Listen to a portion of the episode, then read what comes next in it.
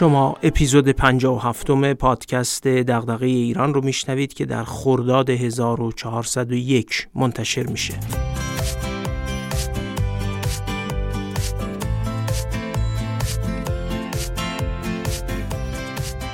من محمد فاضلی هستم و تو این پادکست از کتابا و متونی میگم که میشه از اونها مباحثی درباره توسعه و بهبود مسائل جامعه ایران رو یاد گرفت یا حداقل به سوالاتی از جنس دغدغه ایران بیشتر و بهتر فکر کرد.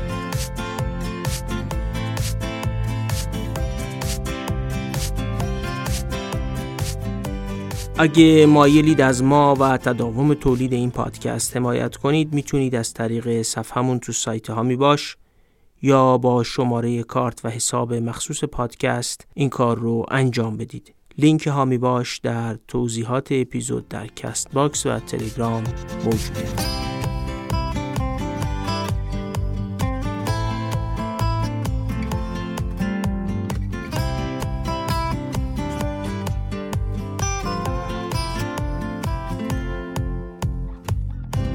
تو اپیزود 56 بررسی کتاب توسعه به مسابه توانمندسازی حکومت رو شروع کردیم. ایده های اصلی کتاب رو گفتیم که میشه اونها رو در این چند جمله خلاصه کرد. یک کشورهای در حال توسعه از نظر متغیر توانمندی یا قابلیت حکومت وضعیت نامساعدی دارند و به علاوه عمده این کشورها به سمت تضعیف این توانمندی هم در حال حرکتن. دو کشورهای در حال توسعه دولتهای یوری دارند یعنی کلی سیاست و برنامه و طرح روی کاغذ تصویب می‌کنن که قادر به اجراش نیستن هرچقدر هم بیشتر تصویب می‌کنن و اجرا نمی‌کنن بی اعتبارتر میشن و سرمایه اجتماعی بیشتری رو از دست میدن سه ساختن توانمندی حکومت رو نمیشه وارد کرد و ناقابل تقلیده بلکه باید با تمرکز بر حل مسائل اون رو ساخت و به دست آورد. دقیقا به همین معنا خود نویسنده ها می نویسن توانمندسازی برای اجرا معادل سازمانی یادگیری زبان جدید، ورزش جدید یا ساز موسیقیه یعنی کارایی که همشون جون کندن داره. چهار موفقیت با نهادهای خوب به دست نمیاد. در واقع نهادهای خوب که الان تو کشورهای در حال توسعه وجود ندارن که موفقیت بیافرینن و نمی‌تونیم هم منتظر بمونیم بگیم موفقیت وقتی به دست میاد که نهادهای خوب ایجاد شده باشن. روی کرده کتاب اینه که نهادها، سازمانها و توانمندی حکومت خودشون نتیجه موفقیتن. این چیزهای خوب وقتی به دست میان که کارای موفقیت آمیزی تمرین، انجام و تحکیم بشن. پس نهادهای خوب نتیجه موفقیت ها هستند. پنج روی کرده کتاب اینه که توانمندی ساختن از پیدا کردن و تعریف کردن مسئله حل اون و رسوب کردن نتایج این موفقیت در درون نهادها حاصل میشه. اسم این روی کردشون رو می‌گذارن مسئله محوریه تکرار شونده انتباق پذیر. حروف اول کلمات انگلیسی این عبارت یعنی Problem Driven Iterative Adaptation رو اگه کنار هم قرار بدید میشه PDIA همین کلمه PDIA رو که گوگل کنید دنیایی مطلب دربارش پیدا می‌کنید. مترجمای کتاب عبارت مخفف برای این مسئله محوری تکرار شونده انتباق پذیر انتخاب نکردند ولی من همچی سر خود مخفف متا رو براش استفاده می‌کنم. میم مسئله محوری ت تکرار شونده و الف انتباق پذیر. حالا کارمون اینه که متا رو گام به گام معرفی کنیم. چقدر دوست دارم برامون بنویسید که با این روی کرد به بهبود کار خودتون در شرکت یا سازمان فکر یا عمل کردید. چه شود؟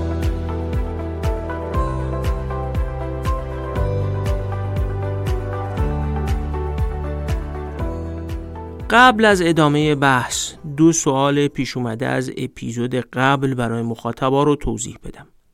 اول دفعه پیش گفتیم که ساختن توانمندی حکومت می‌تونه صدها یا دهها سال طول بکشه. این ممکنه برای برخی ناامیدی خلق کنه اما دو تا نکته مهم وجود داره. یک بازه های زمانی سی چهل یا پنجاه سال در مقیاس تاریخ کشورها خیلی کوچیکن. و وقتی یه هدف مهمی مثل توسعه ملی مطرح باشه تحمل کردن این بازه های زمانی کار دشواری نیست. دوم اگه شهروندا احساس کنند یا مطمئن بشن که کشور در مسیر درستیه و به سوی توانمندسازی حرکت می‌کنه حالشون خوب میشه. گاهی مسیر و جهت حرکت خیلی مهمتر از مقصد یا حتی سرعت حرکته. تو داستان توانمندسازی حکومت قرار گرفتن در مسیر خیلی مهمه.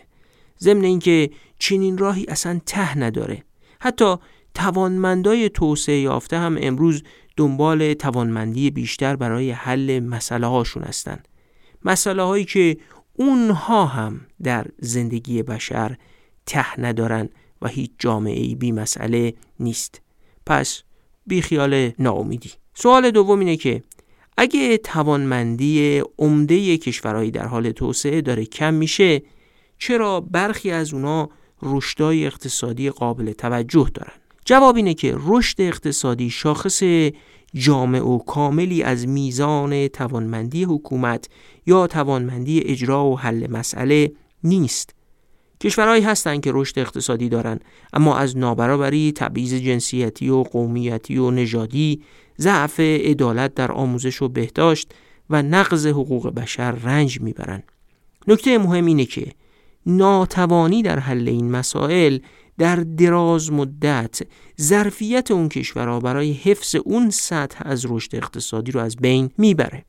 پس اون رشد اقتصادی که حاصل افزایش توانمندی هم باشه پای داره. و الا ممکنه افزایش قیمت های نفت یا یه منبع خام دیگه هم باعث بشه رشد اقتصادی برای چند سال یا بیشتر به دست بیاد.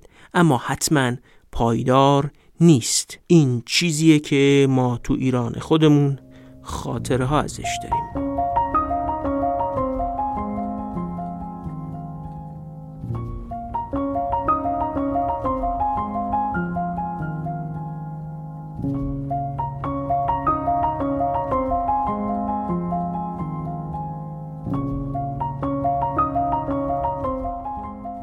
اوگاندا کشوری تو آفریقا که مثل عمده کشورهای این قاره پر از فساده.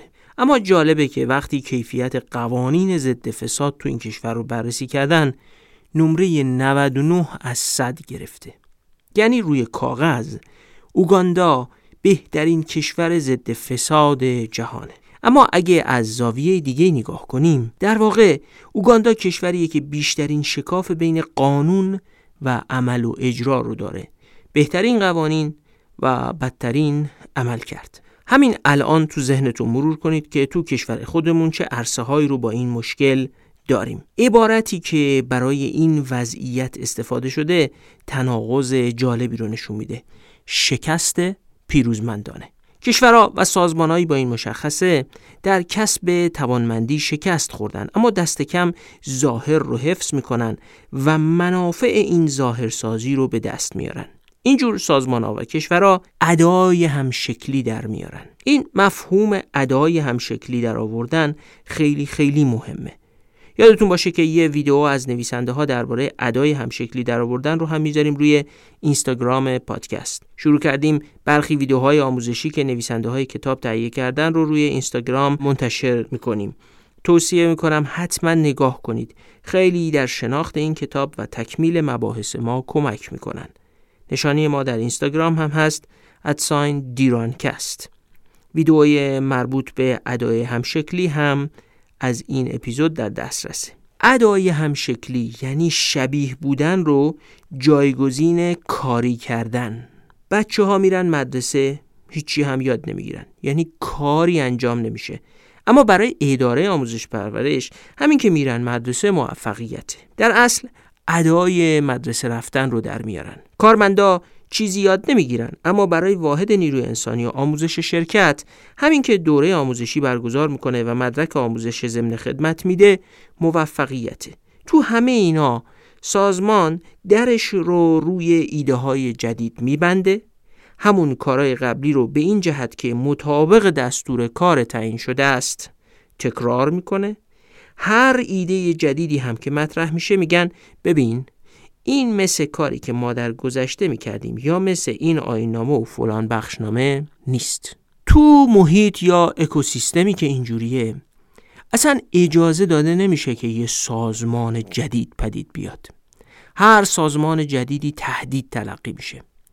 ایده ها هم بر اساس اینکه کارکردشون چیه و چه تغییری ایجاد می‌کنن ارزیابی نمیشن. به قول جوزف شامپیتر تخریب خلاق صورت نمی‌گیره. فکر کنید چه دنیای مزخرفی می‌شد اگه همه چسبیده بودن به تلفن ثابت و راه رو بر تلفن همراه بسته بودن. یا در مقابل استفاده از اینترنت در گوشی های تلفن همراه مقاومت شده بود. موجهای پی در پی فناوری باید بزنن و فناوری های قدیمی رو خلاقانه تخریب کنن و الا بشر تو گل گیر می‌کنه. اما تو اکوسیستمی که ادای هم شکلی در میاره چنین موجهای پی در پی از ایده های نوآوری وجود ندارند یا نمی‌تونن پایدار بشن. توانمندسازی از اونجا شروع میشه که حکومت باید با این مسئله روبرو بشه که های استفاده کننده انحصاری از منابع حکومتی اونایی که پول و قدرت رو در اختیار دارن نوآوری رو نمیپذیرن به رسمیت نمی‌شناسن و به نوآوری پاداش نمیدن. یعنی وظیفه مدیریت سازمان و حکومت در کل نظام سیاسی اینه که جلوی اونایی وایسه که فقط بلدن بگن نه نمیشه. این کار با رویه های سازمانی همخانی نداره. این مثل فلان بخشنامه نیست. اینها همونایی که منافعشون در ادای همشکلی در آوردن و سرکوب نوآوریه. برای اینکه این مقوله رو خوب درک کنیم یه زنجیره رو که تو هر فعالیت سازمانی هست در نظر بگیرید. به عبارتی هر فعالیتی که شما الان تو سازمانتون یا دیگران دارن انجام میدن این چهارتا رو داره. یک درون ها دو فعالیت ها سه بروندات ها و چهار دستاورت ها هر سازمانی یا حکومتی این چهارتا رو داره.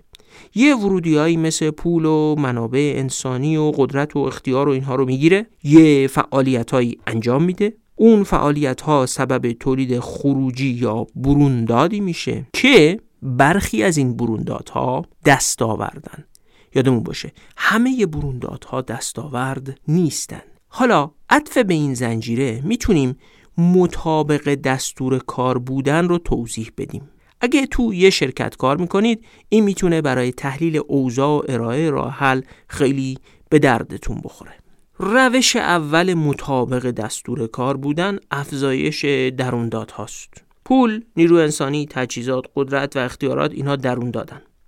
اینا رو میدن به سازمان که کار کنه. یه نوع مطابق دستور کار بودن اینه که سازمان هی بگه منابع بیشتر بدید تا کار پیش بره. دائم میگن این کار منابع می‌خواد. می‌خوایم کیفیت تولید خودرو بیشتر بشه. منابع لازمه. کیفیت آموزش بهتر بشه. منابع لازمه.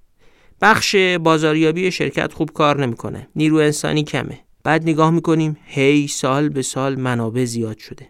ولی وضع بدتر شده. هی پول نفت بیشتر خرج شده. ولی وضع بدتر شده. هی تعداد کارمندا بیشتر شده. ولی وضع بدتر شده. تحصیلات کارمندا هی رفته بالاتر.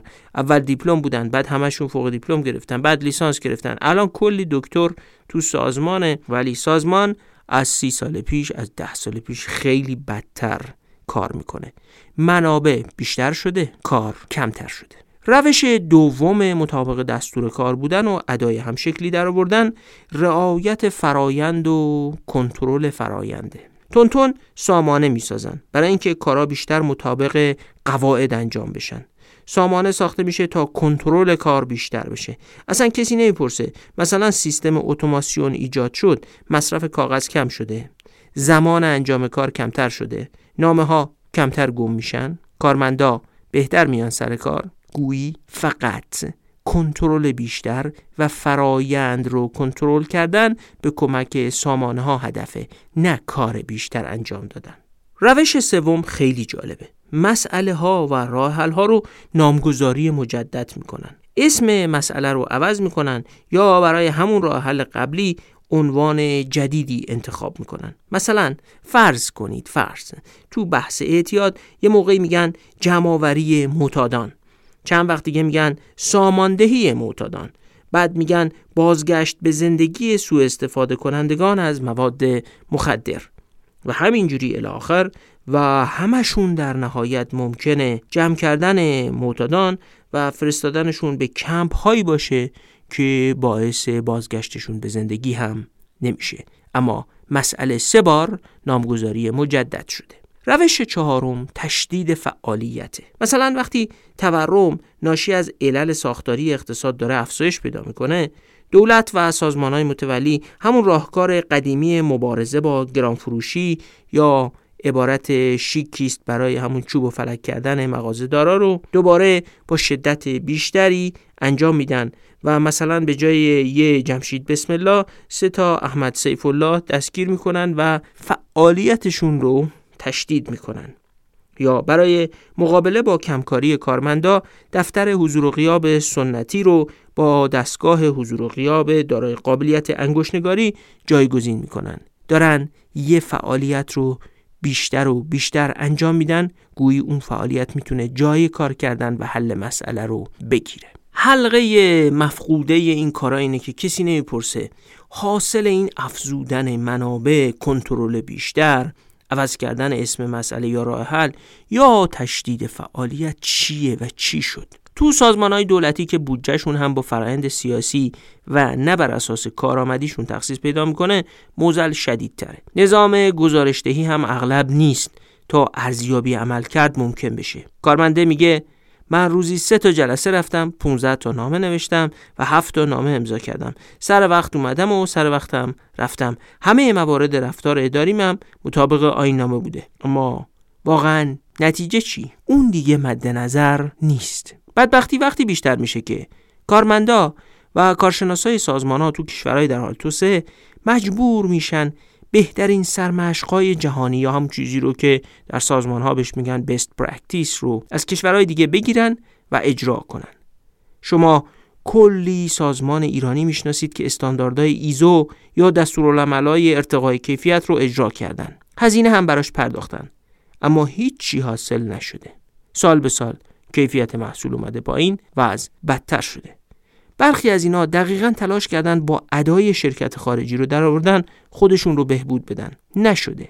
شما هم 20 ثانیه به امور شرکت یا سازمانتون یا سازمانهایی که می‌شناسید فکر کنید. سابقه انجام چنین کارهایی داشتن؟ اگه داشتن برامون بنویسید. شاید تو اپیزودهای بعدی تونستیم از ثبت تجربه شما استفاده کنیم.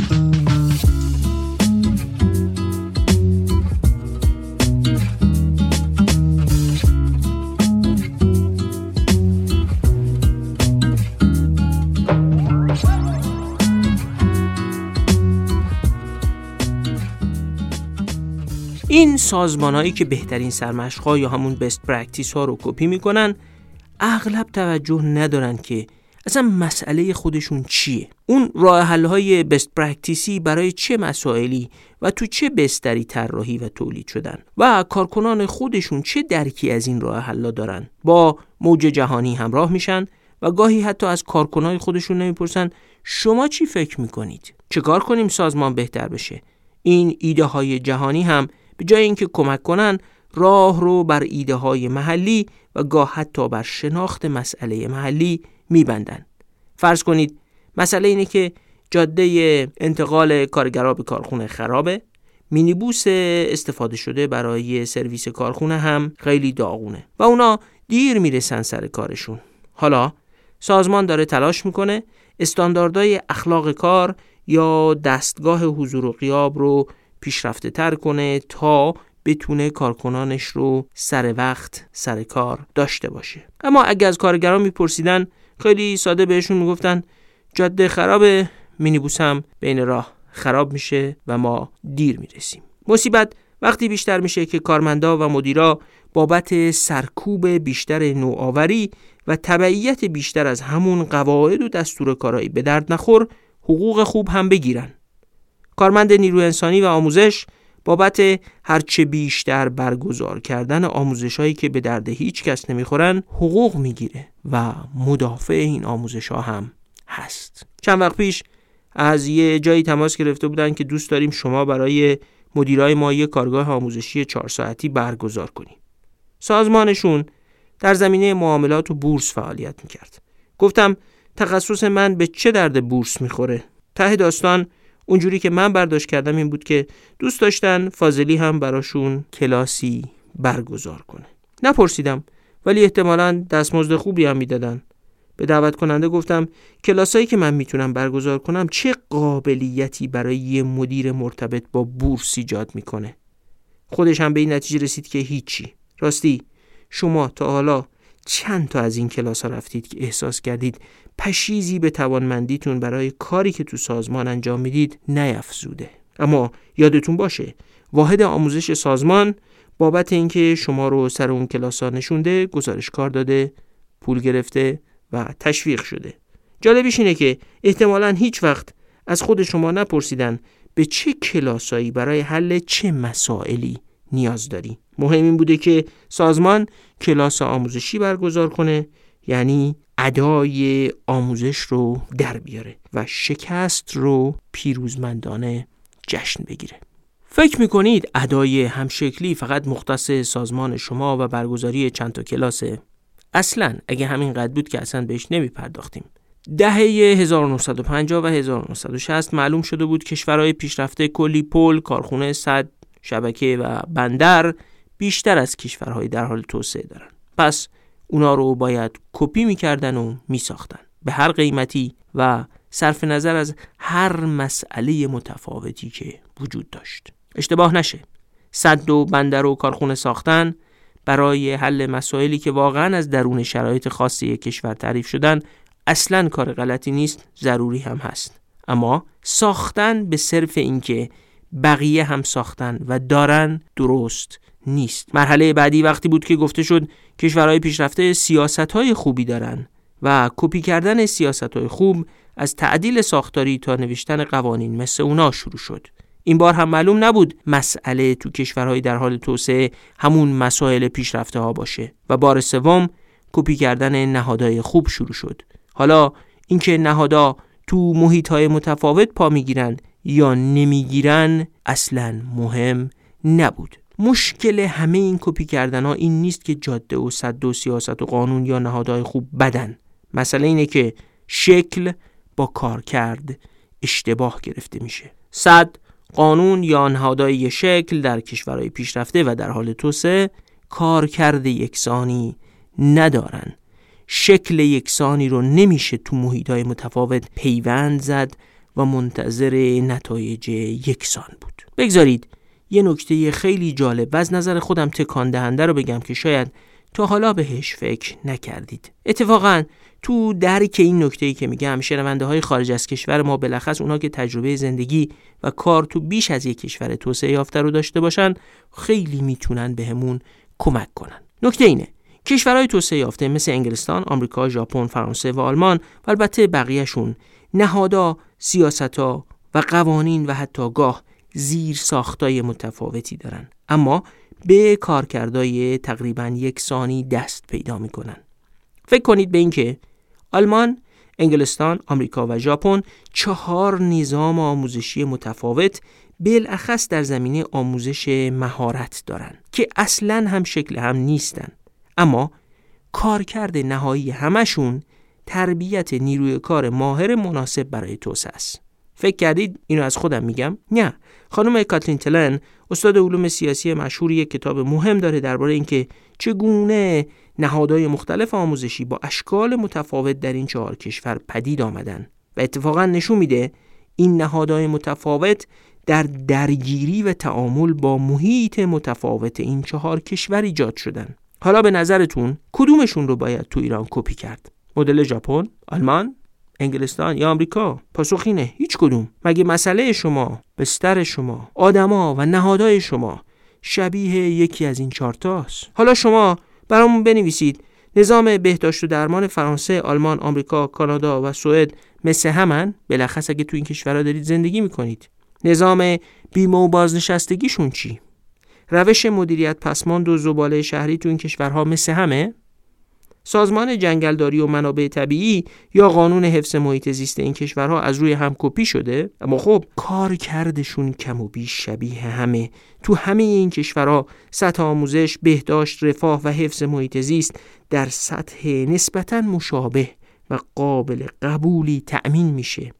پس اونا شباهت شکلی ندارن اما کار کردشون شبیه همه.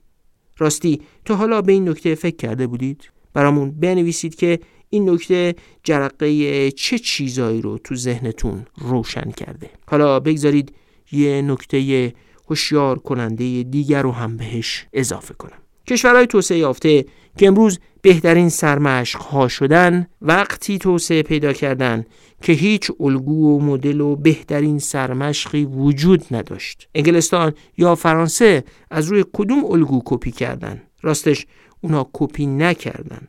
توانمندی حکومت در اونها ساخته شد. شکلهای متفاوت سازمان و نهادها با کارکردهای نسبتا مشابه بدون وجود الگو و سرمشقی ساخته شدن.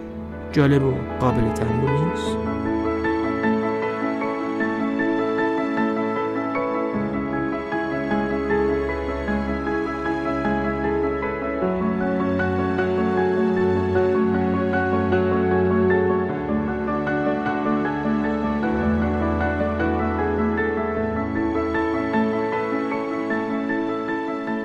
یکی از مشکلات مرتبط با ادای همشکلی در آوردن اینه که در نبود ارزیابی عمل کرد سازمان راهی نداره که با عمل کردش مشروعیت کسب کنه. هیچکی نیست که عمل کردش رو بسنجه.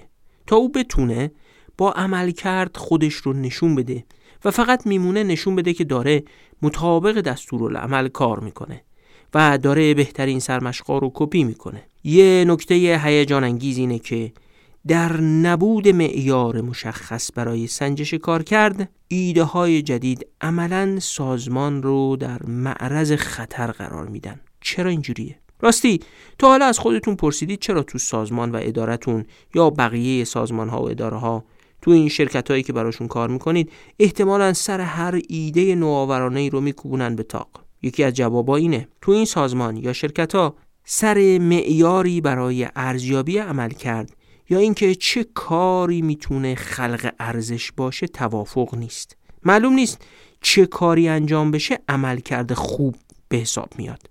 پس هر نوآوری نه بر اساس اینکه چقدر رسیدن به اون عمل کرد رو تسهیل می‌کنه بلکه بر اساس میزان انتباقش با قواعد جا افتاده سازمان بر اساس سازگاریش با رویه های داخلی سنجیده میشه. نوآوری هم که از اساس یعنی تفاوت با رویه های موجود و همین یعنی اون نوآوری که صرفاً بر اساس میزان تطابق با رویه های موجود سنجیده بشه سرش کوبیده میشه به تاق. یه گام جلوتر بریم. وضعیت خطرناکتر هم میشه. خوب به اطرافتون نگاه کنید. هر رویه فرایند نهاد یا قاعده یه نفر یا یه دم و دستگاه متولی داره. اگه استانداردی هست سازمان استاندارد و کارمند و مدیر استاندارد هم هست. اگه مجوزی داده میشه یا واحد آموزشی در سازمان هست مسئول مجوز و آموزش هم هست. وقتی معیار ارزیابی عملکرد وجود نداشته باشه هر نوآوری با منافع و قدرت مسئولین و مدیران کارهایی که مسئولش هستند تعارض پیدا می‌کنه. اگه این سازمان انحصاری هم باشه مثل سازمان های دولتی که رقیب ندارن. این وضع خطرناکتر هم میشه. وقتی چنین وضعیتی حاکم بشه فقط این نیست که سازمان داره ادای هم شکلی در میاره و فقط ظاهر و رویه ها و فراینداش مثل مدرسه دانشگاه مرکز تحقیقاتی یا مؤسسه استاندارده بلکه سازمان تو دام توانمندی هم میفته یعنی هر چی جلوتر میره عین کرم ابریشمی که دور خودش پیله میپیچه تارهای ادا در آوردن صورتگرایی و توهی شدن از محتوا دوری از عمل کرد و فقدان نوآوری کلوفتر و دست و پاگیرتر میشن.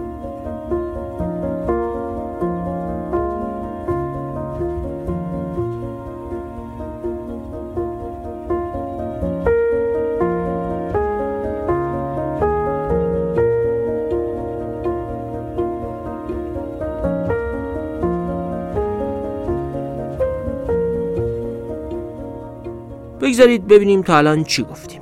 سازمان توی اکوسیستم عمل می‌کنه. این اکوسیستم چند سطح داره؟ پایین ترین سطح آدما یا عاملان سازمان هستند مثل پلیسا، معلما، پرستارا یا مامورای مالیات. اینا می‌تونن فقط دنبال منافع شخصی خودشون باشن یا نه؟ جهتگیری عملکردی به نفع اهداف سازمان داشته باشن. یه سطح میایم بالاتر. رهبران سازمانن. اینا می‌تونن فقط فکر تداوم سازمان و مدیریت خودشون باشن. یا نه برن سمت خلق ارزش. مثلا مقامات حکومت می‌تونن فقط به فکر منافع خودشون و تداوم قدرتشون باشن یا نه به فکر توسعه و رفاه کل کشور صلح آزادی رعایت حقوق بشر یا هر ارزش دیگه ای باشن. یه سطح بالاتر موجودیت خود سازمانه. سازمان ها می‌تونن ادای همشکلی در بیارن. اینجاست که سازمان برای بقاش و مشروعیت دادن به خودش می‌تونه بگه اینقدر جلسه برگزار کردم اینقدر قانون تصویب کردم این همه هزینه انجام دادم. و البته آخرش هم هیچی. یا گزارش بده که اینقدر موفقیت اثبات شده داشتم. یعنی تونستم خروجی به دست بیارم که چون ارزشمنده دستاورد به حساب میاد و میشه این دستاورد ارزشمند رو تأیید کرد. سوال مهمتر اینه که خب کارمند رهبر سازمانی و سازمانی که به فکر منافع شخصیه فقط به فکر بقای خودشه و ادای همشکلی در میاره در چه بستری رشد می‌کنه و کارمند و رهبر سازمانی و سازمان عمل کرد محور و خالق ارزش و دارای موفقیت اثبات شده تو کدوم اکوسیستم پدید میاد؟ اکوسیستم های بسته که توش بر رعایت دستور کار تاکید میشه خالق اون اولیاست و اون اکوسیستمی که بازه و کارکرد رو مبنا قرار میده کارمند رهبر و سازمان نوع دوم رو خلق می‌کنه. به این ترتیب توانمند سازی یا نوسازی سازمان سازمان های حکومت و کل حکومت یعنی رفتن از سمت یک. صرفا منافع شخصی به عمل کرد محوری. این برای کارکنان و عاملان. رفتن از صرفا حفظ و تداوم سازمان به سمت خلق ارزش عمومی برای مدیران و رفتن از ادای همشکلی در آوردن به تولید موفقیت اثبات شده برای کل سازمان یا برای حکومت. خب حالا این کار دشوار رو چجوری میشه انجام داد؟ برای جواب دادن یه فلشبک بزنیم به مفهوم روی کرده متا. یادتون هست که اول اپیزود گفتم روی کرده مسئله محور تکرار شونده انتباق پذیر اینجا با اون مسئله محور بودنش کار داریم. یعنی مسئله رو در شرایط محلی خودتون کشف کنید. مسئله شما احتمالاً به جهات مختلف منحصر به فرده و هیچ شباهتی به محیط کشورهای دیگه یا سازمان دیگه یا حتی یه شهر دیگه هم نداره.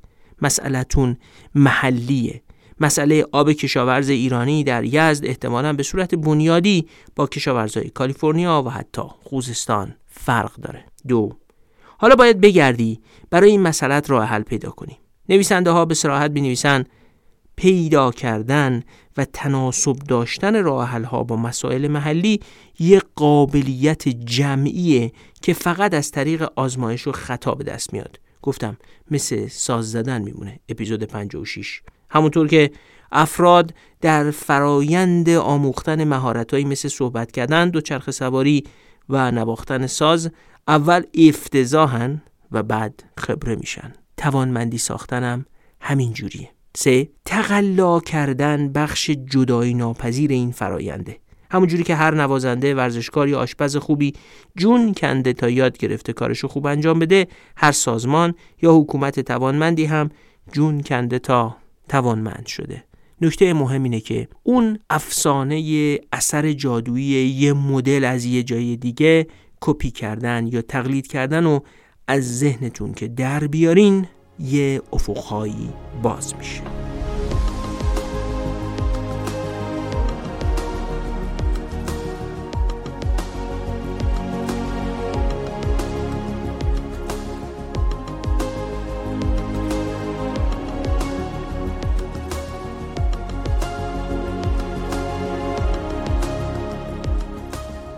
اول راه تقلا کردن کشف مسئله محلی و تلاش برای پیدا کردن راه های متناسبش که قرار بگیرین یک امری بسیار اهمیت پیدا می‌کنه. اینجاست که اهمیت پژوهش روشن میشه. تا حالا از خودتون پرسیدین تو این سازمان های دولتی یا حتی خصوصی در ایران چرا هی پژوهش انجام میشه ولی پژوهش هم ادای پژوهش کردنه؟ چرا پژوهش به درد نمی‌خوره؟ خیلی از این پژوهش ها در نهایت می‌خوان به شما پیشنهاد کنند که برین اون مدل خارجیه رو بیارین اینجا اجرا کنین. اصلا معلوم نیست که این پژوهش دقتی داشته باشه برای کشف مسئله. بدبختی وقتی بیشتر میشه که خود پژوهش یک جور ادای هم شکلی در آوردنه. توانمندسازی راهکار و راه حل فوری نداره. در عوض لازمش پژوهش های آلمانه که معلوم کنن اصلا مسئله چیه؟ چرا سازمان خوب کار نمی‌کنه؟ و شاید علت اصلا اون چیزی نیست که به نظر می‌رسه. اینکه سازمان بد کار می‌کنه معلوم نیست همون چیزایی که ما تشخیص دادیم درست باشه. یه جمله عالی تو کتاب اومده که فکر می‌کنم یاد آدم بمونه. میگه اگه لاستیکی پنچره لزوما از اون قسمتی که با زمین تماس داره سوراخ نیستا. پژوهشگر لازمه تا با بررسی بگه کجای لاستیک سازمان سوراخه. شاید اصلا سوزنش خرابه.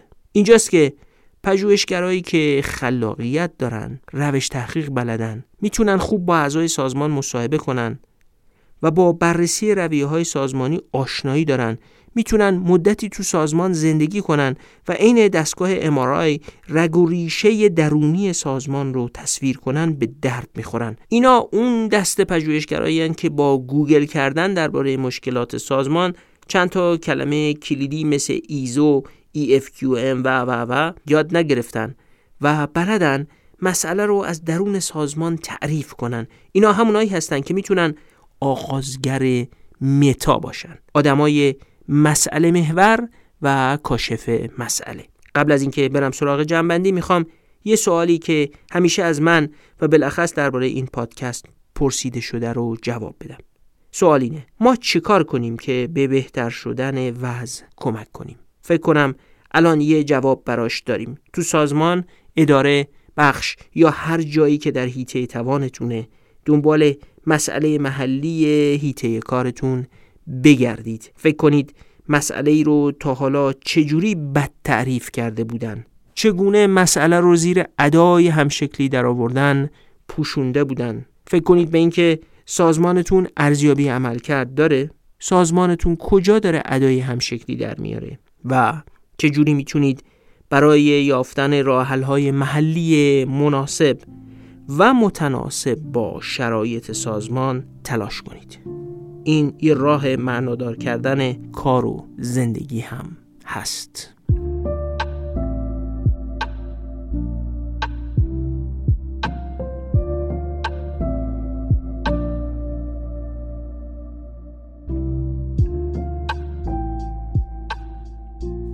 خب جنبندی رو خیلی خلاصه ارائه می‌کنم. بلخص که خیلی مطلب داریم در مورد موضوعات مختلف این آخر اپیزود بگیم. گفتیم که کشورها و سازمانها توانمند نمیشن چون ادای هم شکلی در میارن.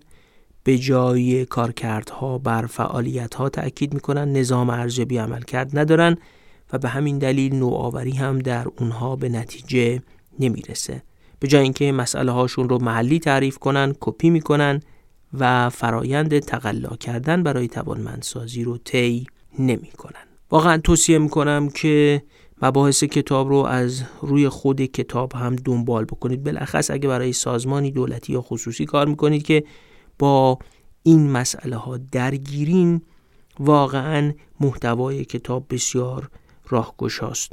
لینک خرید کتاب رو هم که در توضیحات Castbox و تلگرام گذاشتیم و با سی درصد تخفیف هم می‌تونید اون رو به دست بیارید. گفته بودیم قبلا که اگر به ما ایمیل بزنید می‌تونید در قرعه کشی پنج جلد از این کتاب هم که ناشر تأمین کرده شرکت بکنید.